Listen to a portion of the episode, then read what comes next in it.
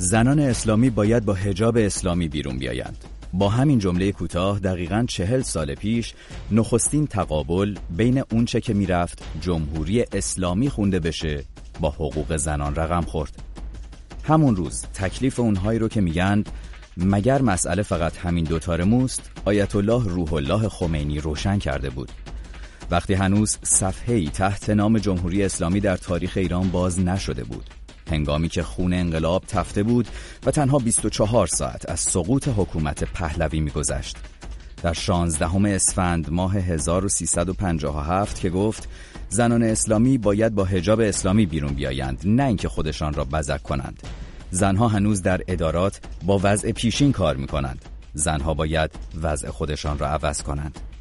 با این کلمات هجاب اجباری به عنوان نخستین محدودیتی ثبت شد که به دنبال انقلاب 57 بر ایران سایه انداخت و زمین ساز اولین تجمع اعتراضی شد بعد از انقلاب. دقیقا چهل سال پیش در چنین روزی روز جهانی زن روزی که ثبت شد در روز شمار تاریخ معاصر ایران به نام زنانی که به هجاب اجباری نگفتند. هجاب اجباری از همون روز مسئله بود. از اون رو در روی اول انقلاب تا امروزی که شکل و شمایلش در بطن جامعه بارها بارها پوست انداخته تا ظاهر زنانه شهر دیگر شباهت چندانی به اون نقاب حائل تیر رنگ نداشته باشه. کماکان اما در ایران هفدهم اسفند ماه 1397 آزادی پوشش برای بسیاری از زنان ایرانی یکی از عرصه های مبارزه مدنیه. امروز چهار دهه بعد از انقلاب از شما میشنویم. هجاب چقدر مسئله زنان ایرانیه؟ آزادی و حق انتخاب پوشش از چه میزان اهمیت در بین خواسته های حقوقی مدنی و برابری خواهانه زنان ایران برخورداره؟ چه روشی و کدام روی کرد در زمینه فعالیت برای حقوق زنان بیشتر تأثیر گذاره؟ من یوشا بغراتی هستم و اونچه که میشنوید ساعت ششم از رادیو فردا. 0 0 42 0 2 21 12 24 54 شماره تلفنی که مستقیم شما رو وصل می‌کنه به استودیو ساعت ششم در پراگ رادیو فردا. می‌تونید با ما ارتباط داشته باشید درباره موضوع حجاب اجباری و اساسا کارزار برای حقوق زنان با ما صحبت بکنید. اگر بیشتر اهل دنیای مجازی هستید می‌تونید از طریق تلگرام با ما در ارتباط باشید. ات فرداگرام شناسه ماست در تلگرام که از اون طریق می‌تونید برای ما پیام صوتی بفرستید. این پیام ها رو همکاران من به دست ما میرسونند تا در همین برنامه برای شما بتونیم پخش بکنیم. از طریق فیسبوک هم صدای ما رو می‌تونید بشنوید علاوه بر ماهواره. رادیو موج کوتاه متوسط و اینترنت از طریق فیسبوک شبکه های مجازی هم همراه هستیم. با شما می‌تونید همونجا هم کامنت بگذارید و به بحث ما بپیوندید. امروز در برنامه ساعت ششم دو میهمان داریم. خانم مسیح علی نژاد بنیانگذار کمپین های آزادی یواشکی و چهارشنبه های سفید که علیه حجاب اجباری فعالیت می‌کنه و ملیحه محمدی فعال سیاسی. تا از دو نگاه متفاوت بتونیم به این مسئله بپردازیم. خانم علی نژاد به شما خوش آمد میگم و ممنونم که دعوت من رو قبول کردید. سلام بر شما و بینندگان خوبتون و مهمان نازنین برنامهتون. من هم خوشحالم که با شما هستم. خانم محمدی عزیز به شما هم خوش آمد میگم و از شما هم متشکرم. من هم سلام می‌کنم به شما به مسیحی نژاد عزیز و همه شنوندگان رادیو هر کجا که برنامه شما رو میشنوم بسیار خب اگر موافق باشید اجازه بدید که در ابتدای برنامه بریم نظر یک دو نفر از شنوندگانمون رو بشنویم و برگردیم بحث رو پی بگیریم. اجازه بدید پیش از هر چیز نظر محمد رو بشنویم. یکی از کسانی که برای ما پیام گذاشته و درباره حجاب اجباری به عنوان یک مرد ایرانی این رو داشت که بگه. با سلام محمد هستم از اهواز. من یکی از مردانی هستم که طرفدار آزادی پوشش زنان و خانم ها هستم و معتقدم این قانون حجاب اجباری یکی از بزرگترین ظلم ها در حق زنان ایرانی هست که باید این قانون غلط برداشته بشه و مردها می‌تونن با حمایت از آزادی پوشش زنها و برداشتن حجاب خانم هاشون و حمایت از خانم هاشون از این از این حق خانم ها حمایت کنن. اونچه که شنیدی صحبت های محمد بود. شما هم می‌تونید صدای خودتون رو به دست ما برسونید و به گوش شنوندگان رادیو فردا ات فردگرام شناسه ماست در تلگرام و شنونده بعدی ما که پیام گذاشته برامون مسلم. مسئله هجاب در جمهوری اسلامی نه فقط هم مسئله هجاب مسائل دیگه مثل محیط زیست حقوق بشر رودگی هوا. مسائلی است که با امر سیاسی گره خورده است. چون حکومت از رختخواب تا خیابون دخالت می‌کند. لذا این نقدی که بر خانم نجات برخی می‌گیرن که تو مبارزه با هجاب رو سیاسی کردی وارد نیست. ایشون مبارزه با هجاب رو سیاسی نکرده. مبارزه با هجاب در بطن خودش یک امر سیاسیه. وقتی شما دارید مبارزه با هجاب اجباری می‌کنی در واقع مبارزه با نظام هم در درونش خوابیده است. ات فردگرام تکرار می‌کنم. شناسی ما شماره تلفن ما هم 0042 02 21 12 24 54 خانم محمدی اجازه بدید با شما شروع بکنیم. پیش از اینکه بریم به جایگاه هجاب در طیف مختلف مبارزه با مبارزه در زمینه حقوق زنان بپردازیم. اجازه بدید به همین مسئله ای که آقای محسن بهش اشاره کرد. آقای مسلم اگر اشتباه نکرده باشم مسلم بله. بهش اشاره کرد در پیامی که شنیدیم بپردازیم. اینکه چرا هجاب امروز همچنان مسئله است؟ آیا هجاب برای حکومت جمهوری اسلامی یک مسئله سیاسی است یا صرفا یک باور دینی که بر اجرای اون پافشاری می‌کنه؟ من مقدمتا بگم خدمتتون که وقتی از حقوق زنان صحبت می‌کنیم از حقوق بشر داریم صحبت می‌کنیم از یه مشکل و ستم تاریخی توجه میدم که در سطح جهان داریم صحبت می‌کنیم که شدت و ضعفش بر حسب شرایطی که حالا از نظر من به توسعه یافتگی به طور کل ارتباط داره یا نه فرق می‌کنه. ولی در هیچ کجا به نتیجه ای که خواست اون جامعه است نرسیده وقتی از آزادی پوشش حرف می‌زنیم. در واقع از یه بخش غیر قابل انکار حقوق بشر داریم صحبت می‌کنیم. مشکل اینجاست که در جهان هر مشکلی که به وجود بیاد هر شرایط ویژه‌ای که به وجود بیاد بار سنگینتر اون روی دوش زنانه. از فقط تا مسائل اقتصادی تا مسائل مدنی و فرهنگی. کما که در جمهوری اسلامی مسئله پوشش به طور کلی تغییر کرد. یعنی شما مرد ایرونی هم من فکر می‌کنم تازگی ها موفق شده آستین کوتاه بپوشه یا کراوات نمی‌تونه بزنه یا در هیچ گرمایی نمی‌تونه به اصطلاح شلوار کوتاه بپوشه و و و بسیار موزلاتی که البته بر دوش زن همینطور که داریم می‌بینیم سنگینیش بیشتره. از ظاهر و باطن قضیه می‌بینیم که این سنگینی این موضوع حالا به رغم همین سنگینی که شما میگید چرا؟ به نظر شما چطور شده که ادامه پیدا کرده؟ تا یه سی و می‌تونیم بگیم 7 سال گذشته که دیگه رسما اجباری شده هجاب تا چه حد بازم برگردیم به همون سوالی که ازتون پرسیدم؟ تا چه حد به نظر شما برآمده از یک روی کرد و تفکر سیاسی است؟ تا چه حد یک مسئله صرفا ایدئولوژیک؟ ببینید مسائل ایدئولوژیک در خدمت سیاست برمیان. در اصل و اساس خودش مسئله هجاب زن اگر نگاه کنیم به مسئله ایدئولوژیک که مسئله دینی. ولی وقتی دین حاکم میشه خب تمام مسائل ایدئولوژیک نظریش سیاسی میشه. در این شکی نیست. که, که حکومت الان از حکومت صحبت کنیم و نه دین با مضمون دینی خودش این امر رو سیاسی می‌بینه و متوجه حیمنه سیاسی خودش قدرت خودش می‌بینه و سوس شدن به اصطلاح مبانی که می‌خواد اونو نگه داره.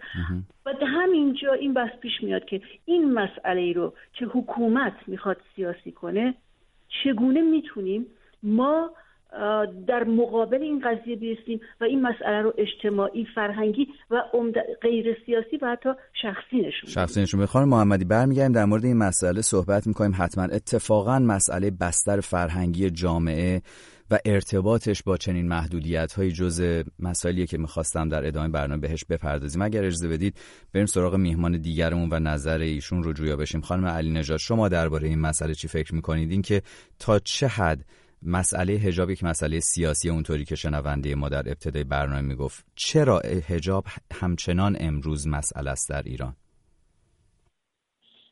من فکر می‌کنم که هیچ کدوم از فعالان حقوق زنان و هیچ زن ایرانی نمی‌تونه رد بکنه که موضوع هجاب یک موضوع کاملا سیاسی هست که گره خورده به حیات جمهوری اسلامی. به این دلیل که اولین گام اولین گام بعد از انقلاب برای حکومت ما این بود که پیام ایدئولوژیک خودش رو بر بدن زنان ایرانی بنویسه. شما وقتی وارد ایران میشین اولین چیزی که متوجه میشین اینجا یک کشور اسلامی هست از طریق ما زنانه. چون ما که نماد یک حکومت ایدئولوژیک و یک دیکتاتوری مذهبی رو با خودمون حمل می‌کنیم. بنابراین فرای اینکه ما باید فرهنگ سازی بکنیم باید یک گفتمان درست ایجاد بکنیم. وقتی به هجاب اجباری اعتراض می‌کنیم مشخصا به نماد و یک ژنتیک کد یکی از ستونهای اصلی حکومت ایران داریم نقل می‌کنیم. به این دلیل که هجاب رو انتخاب کرد جمهوری اسلامی تا بتونه از طریق هجاب تمام جامعه نه فقط زنانی که هجاب نمی‌خوان رو مردان رو و حتی اون بخشی از زنان مذهبی رو و تمام در واقع مشارکت سیاسی زنان رو مشارکت اجتماعی زنان رو سبک زندگی مردم ایران رو کنترل بکنه از طریق موضوع حجاب اجباری. بنابراین ما هیچ وقت نمی‌تونیم رد بکنیم که موضوع حجاب برای حکومت ما یک موضوع کاملا سیاسیه اما برای مردم و افکار عمومی قطعا باید فرهنگ سازی کرد و از طریق کمپین ها و گفتگوهایی که ایجاد میشه آگاهی رسانی اتفاقا مسئله کمپین هایی که بهش اشاره کردی جز باز هم مسائلی هست که می‌خوایم بهش بپردازیم از اونجایی که خود شما هم بنیانگذار تعدادی از این کمپین ها هستید می‌خواستم در مورد دامنه تأثیر گذاریش و اینکه تا چه حد می‌تونه در جهت هدفی که دنبال می‌کنید تأثیر داشته باشه هم با شما هم با میهمان دیگر صحبت بکنیم. اجازه بدید باز هم بریم سراغ شنوندگان رادیو فردا. بشنویم از محسن شناسی ما هست در تلگرام ات فردگرام با درود و تبریک به مناسبت روز جهانی زن. به تمامی بانوان ایران زمین مهمانان گرامی سرکار خانم محمدی سرکار خانم علی نژاد و سپاس ویژه از جناب بغراتی عزیز که با صدای گرم و دلنشینشون برنامه ساعت ششم رو تدارک می‌بینن. به نظر من امروز بعد از گذشت چهل سال صحبت کردن در مورد حق انتخاب و نوع پوشش هجاب واقعا دشواره. آقای خمینی گفت در هجاب اجباری نیست و ما از یاد بردیم که همین آقا قبلتر به شاه فقید ایران نامه نوشته بودند در مذمت حق رأی بانوان و بعدها مانند تمامی وعدهای توهی عوام فریبانه دیگر این اجباری نیست تبدیل شد به ابزاری برای سرکوب و محدودیت هرچه تمامتر نیمی از جامعه ایران. خاطرمان هست دستگیری ها بازداشت ها اخراج از کار خودسوزی خانم دکتر حماد آرابی و یا قتل دکتر زهرا بنی یعقوب و دختران انقلاب تهمت ها به نظر من زنان و دختران ایرانی مظلومترین قشر جامعه هستند که بی منت سختترین و دشوارترین کارها را در عرصه های مختلف انجام میدن. و حق انتخاب و نوع پوشش تنها یکی از صدها نمونه است. به قولی ما باید ابتدا حق برابری بانوان را به اثبات برسانیم. بعد در ادامه طلب حقوق اولیشان را. باید به اندازه چهل سال تلاش روزافزون و همگانی انجام بشه و نگاه جامعه به بانوان تغییر پیدا کنه. مادام که از سنین کودکی این حقوق پایمال می شود دگرگونی در سنین بالاتر امری است که محتاج تلاش و هزینه و زمان خواهد بود. چطور می شود به افرادی که از دوره پیش دبستانی تا نوجوانی حقشان با نام دین پایمال شده باوران که, حق... که حقیقت چیست؟ در حالی که نسل دیگر در همین راه غلط پای نهاده و طی مسیر می‌کنه و البته تلاش مدافعین حقوق زنان و سرکار خانم علی نژاد و دیگر عزیزان قابل تقدیر است. با سپاس از برنامه خوبتون. بسیار خب ممنونم از شما و همه مخاطبانی که با ما تماس می‌گیرید چه از طریق تلگرام چه از طریق خط مستقیم تلفن. نظر خودتون رو با ما به اشتراک می‌گذارید. تکرار می‌کنم شماره تماس ما هست 0042 02 21 12 24 54 اجازه بدید که سوال رو از شما باز هم بپرسم. خانم محمدی داشتیم صحبت می‌کردیم درباره اینکه هجاب تا چه حد مسئله است. البته محسن به نقش اجتماع و سرکوب تاریخی زنان و حقوقشون اشاره کرد که دیرتر در برنامه بهش خواهیم پرداخت. در اینجا می‌خواستم بپرسم که به نظر شما مسئله هجاب شما به اهمیتش اشاره کردید. ولی می‌خوام بدونم از نظر شما کجای در واقع درخواست ها مطالبات زنان در زمینه حقوقشون قرار می‌گیره. آیا به نظر شما هجاب مسئله اصلیه؟ ببینید همین این سوالش خوبیه که کجای مطالبات زنان ایرانی قرار می‌گیره.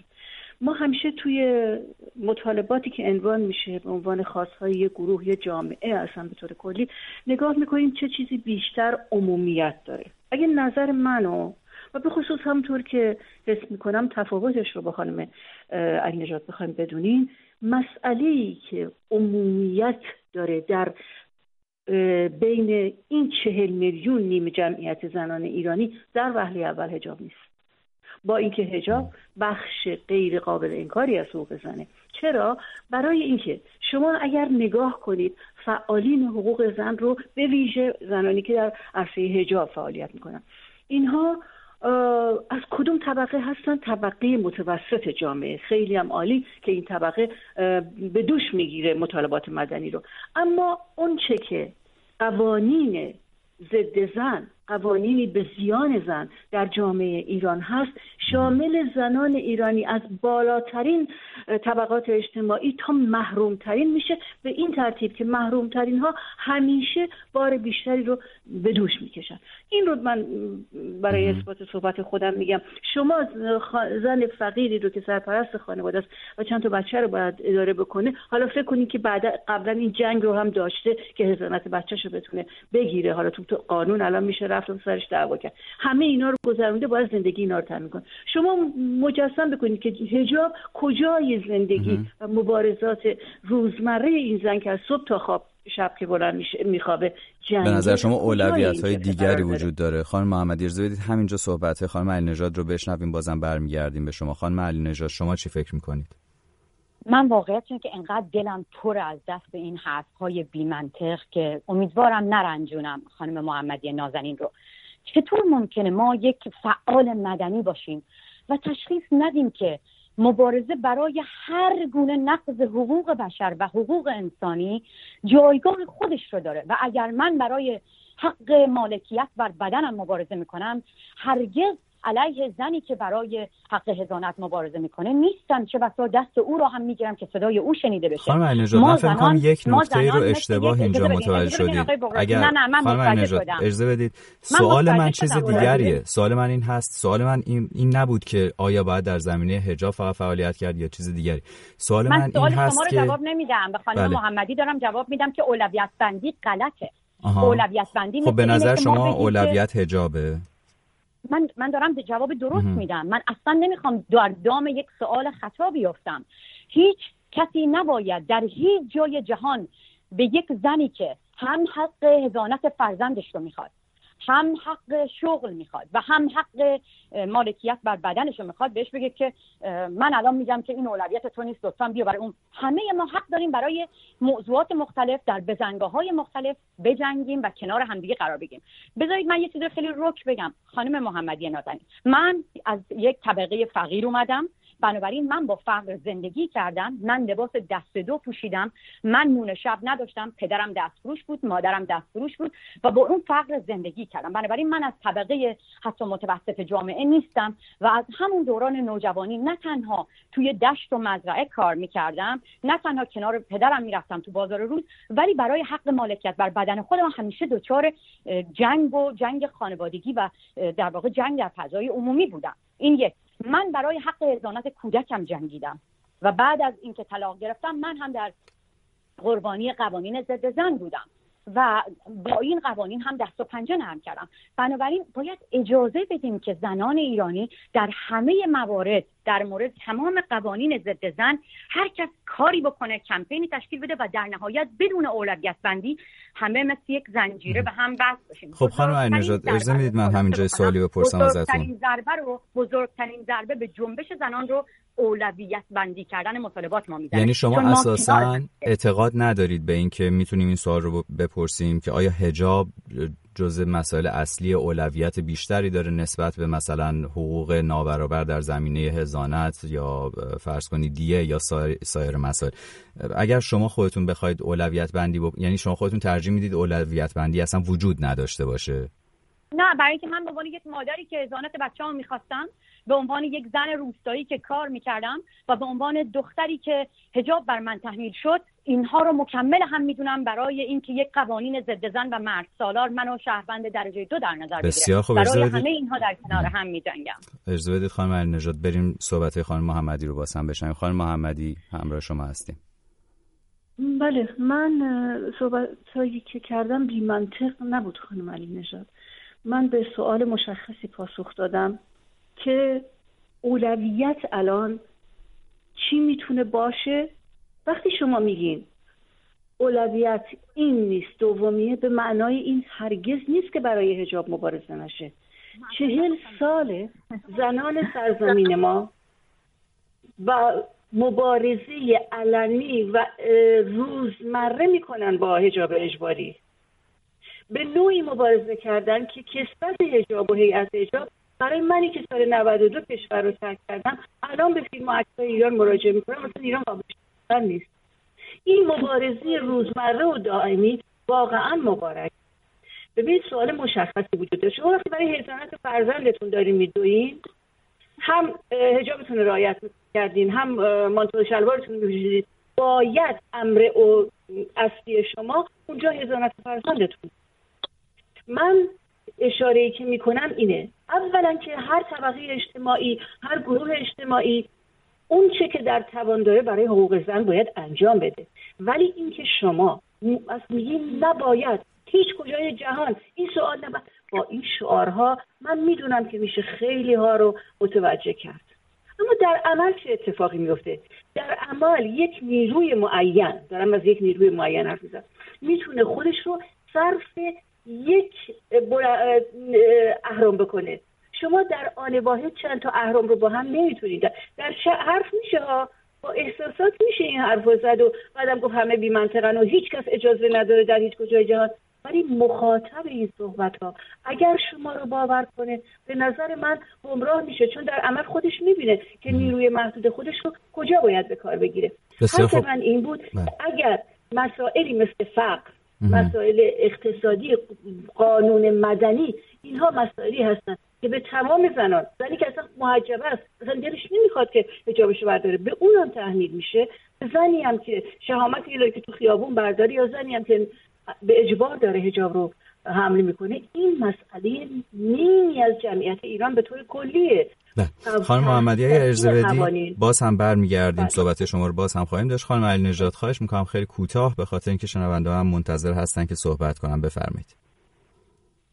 خب واقعیت اینه که وقتی ما رابطمون با جامعه با مردمی که تو شهرستان ها هستن با همون طبقه فقیر با شهروندان و کنشگران عادی کاملا قطع میشه و ارتباطمون فقط با یک سری گروه های سیاسی هست و جریان های سیاسی و فعالان شناخته شده هست دچار یه تحلیل غلط میشیم. شما همین کمپین چهارشنبه سفید یا دوربین ما اسلحه ما رو وقتی نگاه می‌کنید می‌بینید زنان از شهرستان ها و روستاهای ایران به این کمپین پیوستن بدون اینکه اولویت بندی کنن چون می‌دونن و باور دارن و در, در واقع سواد آگاهی کامل رو هم دارن که مبارزه مدنی مبارزه هست که همه در کنار همدیگه باید تلاش بکنن. بنابراین من واقعا فکر می‌کنم این اولویت بندی کردن فقط کار یک سری جریان ها گروه سیاسی اهم از اصلاح طلبان و یک سری نیروهای چپ هست که مدام بحث فقر رو مطرح می‌کنن تا زن ایرانی رو سرکوب بکنن که تو عملیات نداری. ما این که به تو میگیم که باید الان به هزانت بچت یا به فقرت بکنی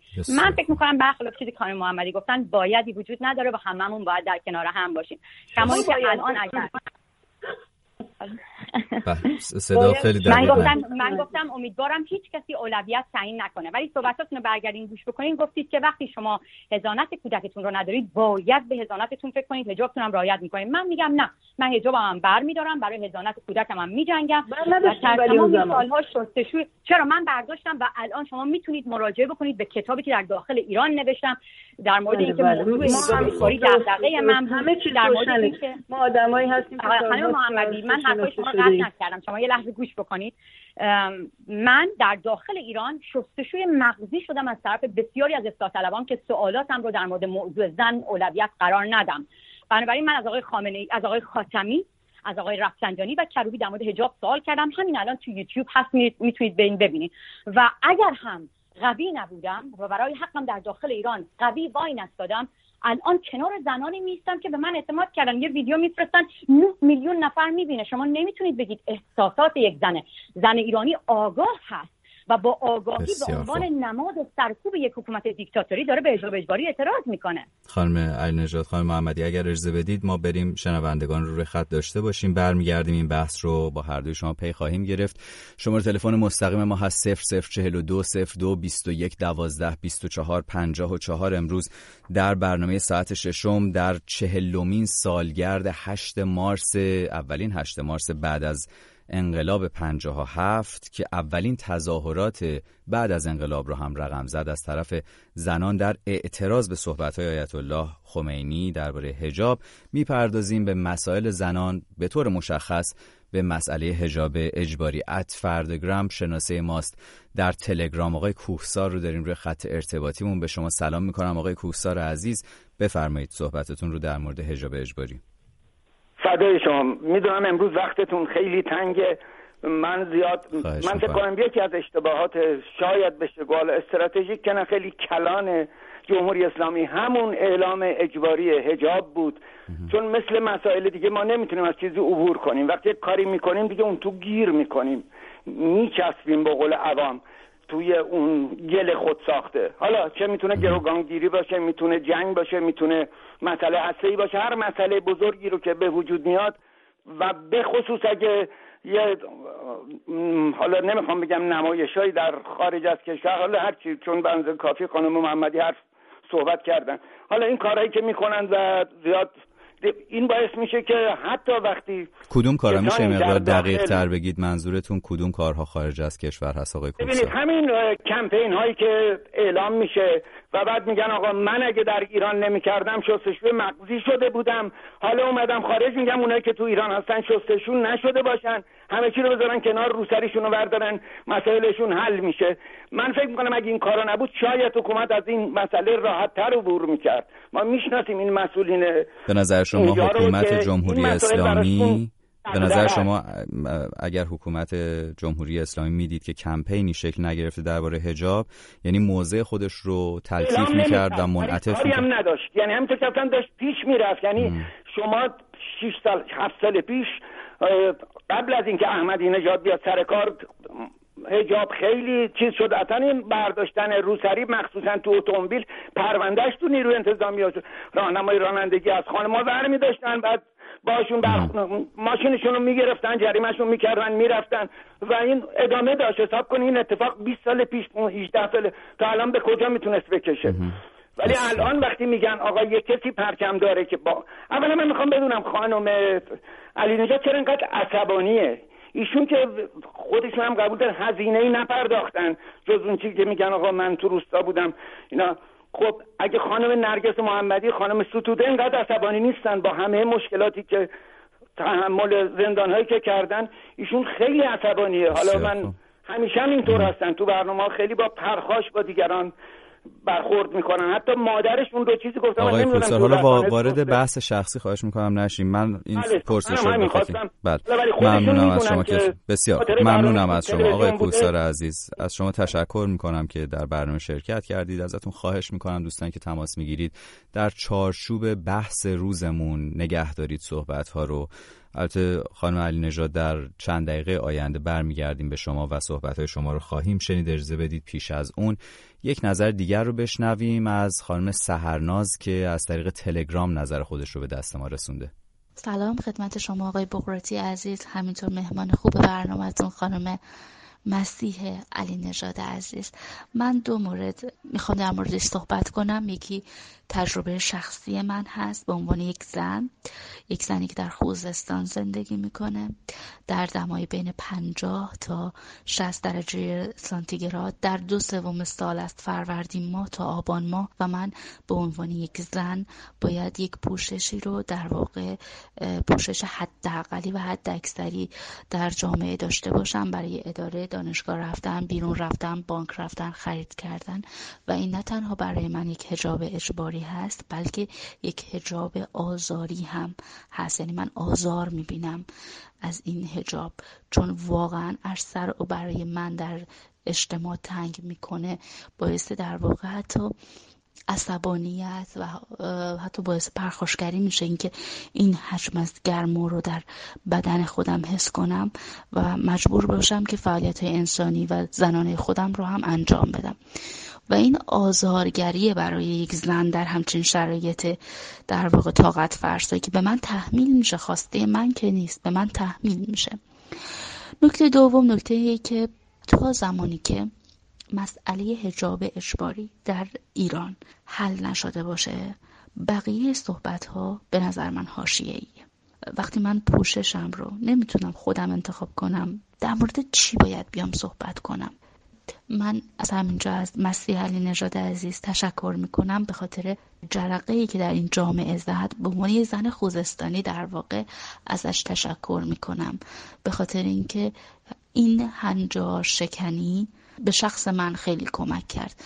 متشکرم از برنامه خوبتون. متشکرم. از شما متشکرم که نظرتون رو در اختیار برنامه ساعت ششم قرار می‌دید تا به گوش شنوندگان رادیو فردا برسه. 0042 02 21 12 24 54 شماره تلفنیه که می‌تونید ازش استفاده بکنید برای ارتباط مستقیم با ما. و ات فردگرام هم شناسه ما هست در تلگرام. خب خانم علی نژاد این بار با شما شروع بکنیم. درباره کمپین های شما صحبت رو در ابتدای برنامه هم گفتیم می‌خوایم که دربارهش صحبت بکنیم. این در واقع میشه یه مقداری به طور کلیتر اگر بخوایم نگاه بکنیم روی کردهای متفاوت در قبال تلاش برای احقاق حقوق زنان. شاید بتونیم جمع بکنیمش. دو تا نظر کاملا متفاوت اتفاقا در همین زمینه داشتیم. آقای کوسار اعتقاد داشت که تاثیر نه تنها مثبت نداره منفی داره. از اون طرف خانم سهرناز اعتقاد داشت به عنوان یک خانم ایرانی که در منطقه گرم سیری ایران هم زندگی می‌کنه. این کمپین ها می‌تونه موفقیت آمیز باشه می‌تونه کمک بکنه. خواستم از خود شما بپرسم. شما در جواب انتقاداتی مثل آقای کوهسار چی میگید؟ من این انتقادات رو گوش می‌کنم و سعی می‌کنم ازشون یاد بگیرم. برای اینکه اون انرژی که نیاز دارم بیشتر باید صرف پیام های فراوانی بشه که واقعا از داخل ایران دریافت می‌کنم. خیلی دلم می‌خواد سه چهار تا خبرنگار مستقل بیان فقط سه چهار شبانه روز رو با من زندگی بکنم و ببینن که من چقدر ویدیو و پیام از داخل ایران دارم هر روز دریافت می‌کنم. همین امروز که جنبش زنان نتونست اجازه ندادن که در ایران هشت مارس روز جهانی زن رو جشن بگیره. من بیشترین ویدیو رو دارم از کنشگران نوظهور عرصه مدنی دریافت می‌کنم. از زنانی که متعلق به جریان ها و گروه سیاسی نیستن در تمام این سالها سرکوب و سانسور شدن. یا کمپین دوربین ما اسلحه ما در واقع یک قیام هست یک سرکش علنی هست یک انقلاب هست که زن ایرانی شروع کرده علیه پدیده به نام امر به معروف و نهی از منکر که چهل سال یک خشونت سیستماتیک رو نهادینه کرده و هیچ گروهی در مورد این قضیه کار نکرده تا کنون. اما زن ایرانی خودش اومده تلاش کرده. با یک دوربین از پلیس گشت ارشاد فیلم گرفته. اگر تا دیروز جنبش مقاومت بود در برابر گشت ارشاد زن ایرانی این رو تبدیل کرده به جنبش مبارزه علیه گشت ارشاد. جنبش حذف قوانین ضد زن. و خب شما می‌بینید که خانم مولاوردی من این مثال رو هم براتون بگم حدود سه سال پیش که اومده بود توی سازمان ملل من رفتم خانم مولاوردی رو در حلقه برخی از فعالان جنبش زنان دیدم. خانمایی که اونجا حضور داشتم خانم منصور شجاعی سوسن تحماس فعالان معروف و شناخته شده که همیشه بالاخره پیشتر از من اونها تلاش کرده بودن برای حقوق زنان. اونجا سوال من از خانم مولاوردی همین بود که شما با حجاب میایین تو راهروهای سازمان ملل. آیا این حق انتخاب رو زن ایرانی داره که با پوشش خودش در ایران را بره؟ از نمایندهای مجلسی که با ایشون بودن همین سوال پرسیدن و گفتن نه تنها این افرادی که دولتی هستن و مجلس ایران اونا رو فرستاد به من گفتن اولویت نداره. تک تک کسانی که اونجا بودن هم می‌گفتن اولویت نداره و نذاشتن این سوال. در واقع سوال اونها نبوده. و این سوال رو فقط من مطرح کردم و منو یادآور این بود که پنج سال پیشم که کمپین رو انداختم بسیاری از فعالان حقوق زنان می‌گفتن اولویت نداره. ولی وقتی که زنای ایرانی شروع کردن و تو خیابون اومدن پیاده روی کردن راه رفتن فیلم گرفتن توی چهارشنبه سفید بدون اجاب در شلوغترین خیابون ها بعد رفتن روی سکوها و این جنبش عظیم شکل گرفت بخش زیادی از فعالان زن شنیدن. صدای زنان عادی رو و پیوند خوردن به شهروندان و کنشگران نسل جدید. بنابراین من فکر می‌کنم که ما در این مسیر هممون از همدیگه یاد گرفتیم و هممون تمرین کردیم که چگونه در برابر سالها در واقع تصور غلطی که موضوع زن اولویت نداره بذارید اول فقر بره بذارید اول اصلاحات بشه. اینا اینا رو گذاشتیم کنار و الان داریم به این باور می‌رسیم که زنان توانمند به جای اینکه منتظر تغییر باشن خودشون رهبران تغییرن ممنونم خانم علی‌نژاد خانم محمدی درباره تاثیرگذاری دامنه تاثیرگذاری و عمق تاثیرگذاری این کمپین ها صحبت می‌کنیم. صحبت خانم علی‌نژاد رو شنیدیم. صحبت شما رو می‌خوایم بشنویم. بله.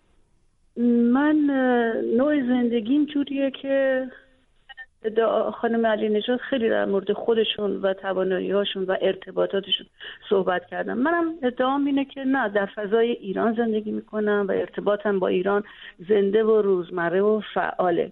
بنابراین بنابر اون درک خودم که از نظر ایشون پذیرفته نیست با این دریافت که این کمپین ها اینطور که ایشون میگن قیام انقلاب جنبشیه که در ایران جاری است موافق نیستم اینو به برداشت من برمیگرده و شناختی که از جامعه امروز ایران دارم به بیشتر بیشترین جامعه بهترین جامعه که میشناسمش بیشترین در میان جوامعی که می‌شناسم بیشترین شناخت برداشت دارم. اما اصراری روی این قضیه ندارم.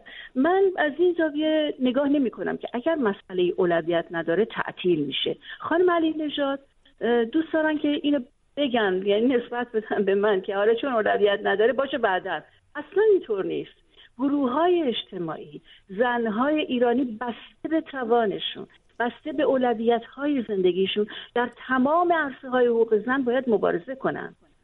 مسئله من اینه که امر مثلا قوانین مدنی قوانین استخدام کشوری مجموعه اینا با هجاب و بی هجاب و همه رو مورد آسیب قرار میده. اما با این همه خانم مسیح نژاد دوستان توی این عرصه فعالیت کنن.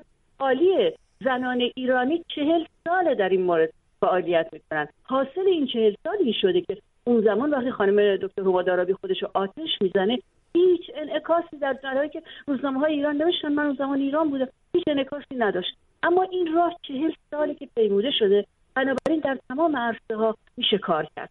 نکته ای که می‌خوام به این مسئله اضافه کنم اینه که لغو هجاب اجباری برخلاف نظر اون دوستمون و از صحبت خانم علی نژاد محل نمی‌کنه مسئله زن رو. کما اینکه ما در دوران شاه هجاب اجباری نداشتیم. بسیاری از همین قوانین ضد زنی که شما می‌بینید اون وقتم بود. از قتل ناموسی بگیرید مسئله ارث نصف دختر نصف پسر و حتی اون قانون حمایت خانواده در عمل با این قانونی که الان هست فرق زیادی نداشت.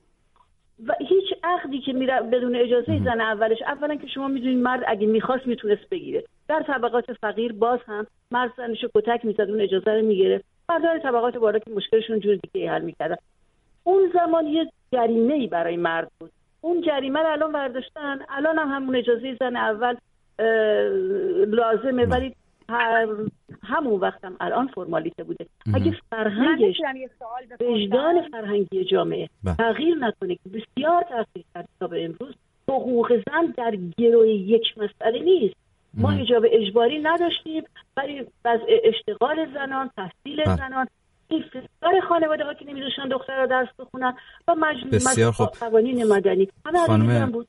خانم محمدی باز هم در برمیگردیم در مورد این مسئله صحبت می‌کنیم. همونطور که گفتم می‌خواستم که درباره مسئله فرهنگ عمومی و ارتباطش با مسئله محدودیت برای خانم ها هم صحبت بکنیم. خانم علی نژاد شما فکر کنم نکته ای می‌خواستید بگید. اگر اجازه بدید ما بریم می‌خواستم سوال بپرسم که خانم محمدی فقط می‌تونه به من یه جواب کوتاه بده که آیا وضعیت زنان رو واقعا بعد از انقلاب فکر می‌کنه که خیلی بهتر از قبل از انقلاب شده و آیا این دستاورد زنان ایرانی رفتی به انقلاب و رفتی به جمهوری اسلامی داره یا عملیات خود زنان بوده تلاش خود زنان بوده؟ خانم محمدی شما چی فکر می‌کنید در مورد این نکته؟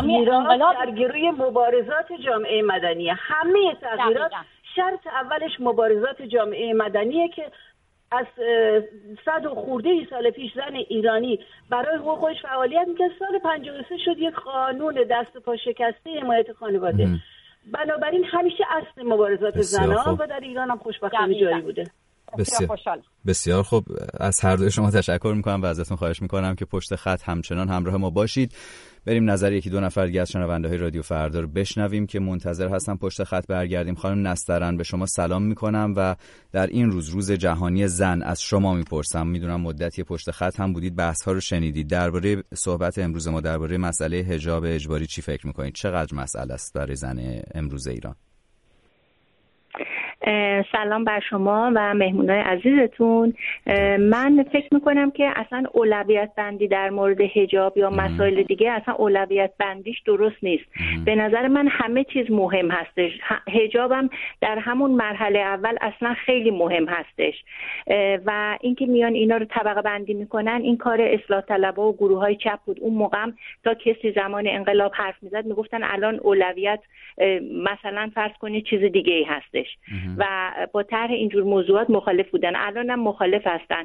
و اینکه هی میان جامعه ایران رو با زمان شاه مقایسه می‌کنن میگن اون موقع هم اینا بوده. خب اون موقع هم یه سری چیزا بوده ولی باید روندش رو می‌دیدیم. اگر اون حکومت بود اینا همه حل می‌شد بهتر می‌شد. نه نه اینکه بدتر شده باشه. و اصولا اصلا مقایسه با اون زمان کار درستی نیست. برای اینکه ما اون زمان رو باید بریم تو زمان خودش ببینیم. ما الان نمی‌تونیم اون زمان بیایم با الان مقایسه بکنیم. اون زمان در چه سال پیش ما حتی مترقی تر از سوئیس بودیم. حالا حالا الان بیایم بگیم که الان مثلا بهتر شده یا اون موقع بهتر شده. به نظر من اصلا مقایسه درست نیست درست و بله اصلا اصلا مقایسه درست نیست بلکه هر چیزی رو در موقع خودش ما نگاه بکنیم. و بله به نظر من این این هجاب یک مقدمه ای هستش برای ایدولوژی جنسی اسلامی و در زمینه پوشش که حالا این باعث آزار خیلی شده ولی بله. اصلا این اولویت بندی ها بگیم این الان مهمه و هزانت بچه مهمتره و اون مهمتره. به نظر من این اصلا حرف درستی. ممنونم از شما. متشکرم از شما خانم نستران عزیز که در برنامه شرکت کردید. بریم سری بزنیم به کاربرانی که از طریق شبکه های اجتماعی صدای خودشون رو به دست ما میرسونند اگر اشتباه نکرده باشم خانم لیلی هستند شنونده بعدی ما. سلام. من ایران زندگی نمی کنم ولی چند سال یه بار به ایران سر می‌زنم. آخرین باری که اومدم به ایران خیلی تفاوت احساس کردم از این نظر که زنها تو مکانهای عمومی مثل اتوبوس ها هر جای عمومی که دسترسی نداشتن پلیسا یا گشت ارشاد بهش.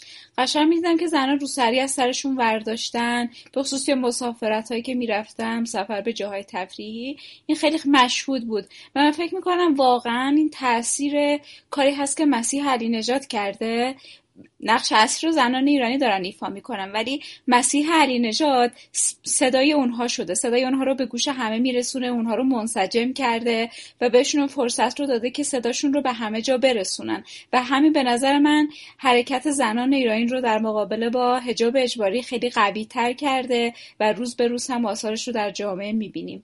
بسیار خوب. این هم شنونده ما خانم لیلی بود. اتفردگیرم شناسی ماست و آقای شهاب روی خط ارتباطی به طور مستقیم به شما سلام می‌کنم. آقای شهاب عزیز شما چی فکر می‌کنید در مورد بحث امروزمون بحث حجاب اجباری و فعالیت در زمینه حقوق زنان؟ با درود و تبریک روز زن. دو تا موضوع رو می‌خواستم خدمت شما عرض بکنم. بفهم. اولا اینکه این ظلمی که به زنان ایرانی شده نمادش حجابه. بعد من با خانم علی نجات کاملا موافقم.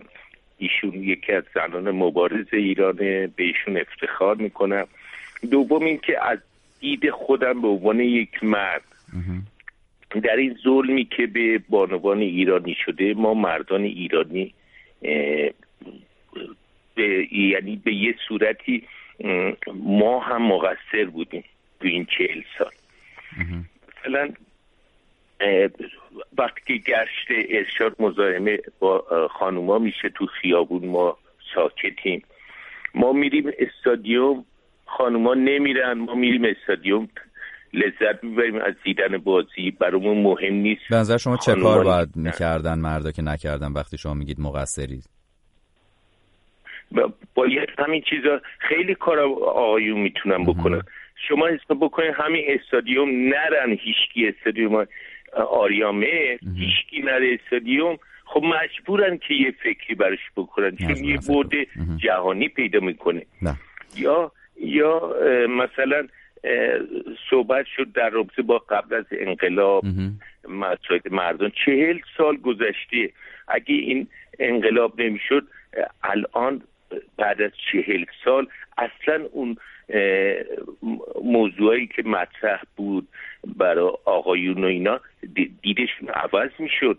شما حساب کنین تحصیل کرده های اون موقع میزان مردایی که با سواد بودن سواد سیاسی داشتن فرهنگشون آشنا بودن با الان تعدادشون چقدر بیشتر شده فرق کرده؟ بسیار خوب ممنونم. در این زمین مخ... ولی من پیشنهاد می‌کنم به آقایون که اونا هم می‌تونن گامای موثری بردارن برای اینکه این زون به خانم ها تموم بشه این متشکرم از شما آقای شهاب عزیز. ممنون که با ما تماس گرفتید صحبت کردید. خیلی کوتاه از تلگرام صحبت های معین رو بشنویم پیش از اینکه برگردیم سراغ خانم علی نژاد و خانم محمدی. متاسفانه اون اکثریت جامعه و روشنفکران جامعه اون روز نتونستن بر اقلیتی که حکومت رو در دست داشتن پیروز بشن و این هجاب اجباری با زر و زور به پیروزی رسید. اینجا جا داره از زحمات مسیح علی نجات تشکر کنیم بابت این سالهایی که با هجاب اجباری مخالفت کرد و کمپین های رو راه انداخت تا زنان و دختران ایرانی رو هوشیار کنه نسبت به اینکه از حق خودشون دفاع کنن. بسیار خب خب بریم باز هم همراه بشیم با میهمانان برنامهمون و درباره مسئله فرهنگی اون بستر فرهنگی که در جامعه به چشم می‌خوره صحبت بکنیم. خانم محمدی شما چی فکر می‌کنید؟ فکر می‌کنید که تا چه حد واقعا جامعه و فرهنگ عمومی تأثیر داره؟ در بهبود یا پایمال شدن حقوق زنان. تا چه حد می‌تونیم این سهم رو برای حکومت قائل بشیم؟ تا چه حد برای فرهنگ عمومی؟ ببینید من یه بار دیگه هم گفتم در اصول خانم علی نژاد عامل فرهنگی اصل و اساس اون قوانینی که نیست قوانینی که باید بیاد. یعنی قوانین حکومت ها در هر حال خودشون رو موظف می‌دونن و به نفعشون هست به نفع بقای خودشون هست که انتظارات جامعه رو بر برآورده کنن. اگر یک جامعه ای مسئلهش به نوعی بزرگ بشه به نوعی طرح بشه که مسئله عمومی بشه حکومت ها احساس خطر می‌کنن.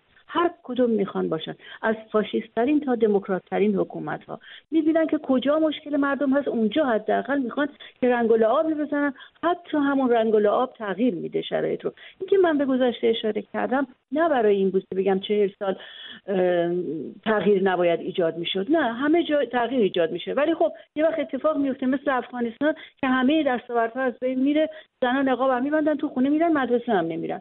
ما در ایران کشوری رو داریم که 130 سال پیش از این مبارزه کردن از دربار ناصر شاه تاج و سلطنه. خانم استرابادی صد سال پیش از این مدرسه دختران ایرانی رو درست کردن. بنابراین انتظاراتی که از جامعه ما میره بیشتره و همینطور هم شده. من فقط خواستم بگم اگه برای اون دوستانی که فکر می‌کنن لغو حجاب اجباری حقوق اولین قدم در تعمیر حقوق زنه اینطور نیست. قوانین جون سختی دارن. شما ببینید اینا نمی‌تونستن. قانون ارث رو در زمان شاه هم سر این قضیه دعوا بود الان هم بود. ولی بالاخره اینها تونستن که قانون ارث رو چون شامل همه زنا می‌شد. توجه دارید؟ فقط زنای بیهجاب نبودن. اینا اومدن ارث زن رو که یک هشتم از هوا بود به قوانین اسلامی همیشه بود اون وقتم بودن تغییر دادن و آوردن به قیمت کالا. یا اینکه اومدن مستمری زنان شما می‌دونین که وقتی اگر زنی مستمری شوهر فقید یا جدا شدهش رو می‌گرفت اگر ازدواج می‌کرد دیگه بهش تعلق نمی‌گرفت. این قانون در اروپا از امروز در ایران هم هست. چرا؟ چون زنان شهدا هم در این مسئله دخیل بودن. یعنی منظور من از اولویت بندی اصلا این نیست که جدا بشه یه مسئله کنار گذاشته بشه تعطیل بشه. نه. بله. باید بدونیم که مسائل در جای خودشون باید پیگیری بشن. هرگز این کمپین ها نمی‌تونن اصل قضیه حقوق زن رو در ایران تغییر بدن. برای اینکه هر چقدر خانم علی نژاد بگن به دوستان ایشون می‌دونم که این مسائل جذابیت داره. ولی به زندگی روزمره زن ایرانی از فقیر تا مرفهش ربطی نداره. بنابراین فرهنگ عامل اصلیه. اون تغییراتی تو جامعه میمونن که در وجدان جامعه در فرهنگ عمومی جامعه پیکنی شده باشن و عمومی شده باشن. بسیار خوب. ممنونم از شما خانم محمدی عزیز. خانم علی نژاد برای شما هم حدود دو سه دقیقه در پایان برنامه وقت داریم. در مورد جامعه بستر فرهنگیش و البته اگر پاسخی دارید میشنویم. ببینید من می‌خوام به خانم محمدی عزیز بگم که خیلی بده که ما بیایم بگیم که این مسائل جذابیت داره یا شما احساسات افکار عمومی رو تحریک می‌کنید. نه اینطور نیست. ما داریم در مورد یک نظام توتالیتر حرف می‌زنیم که شریعت مسلط بر قانون.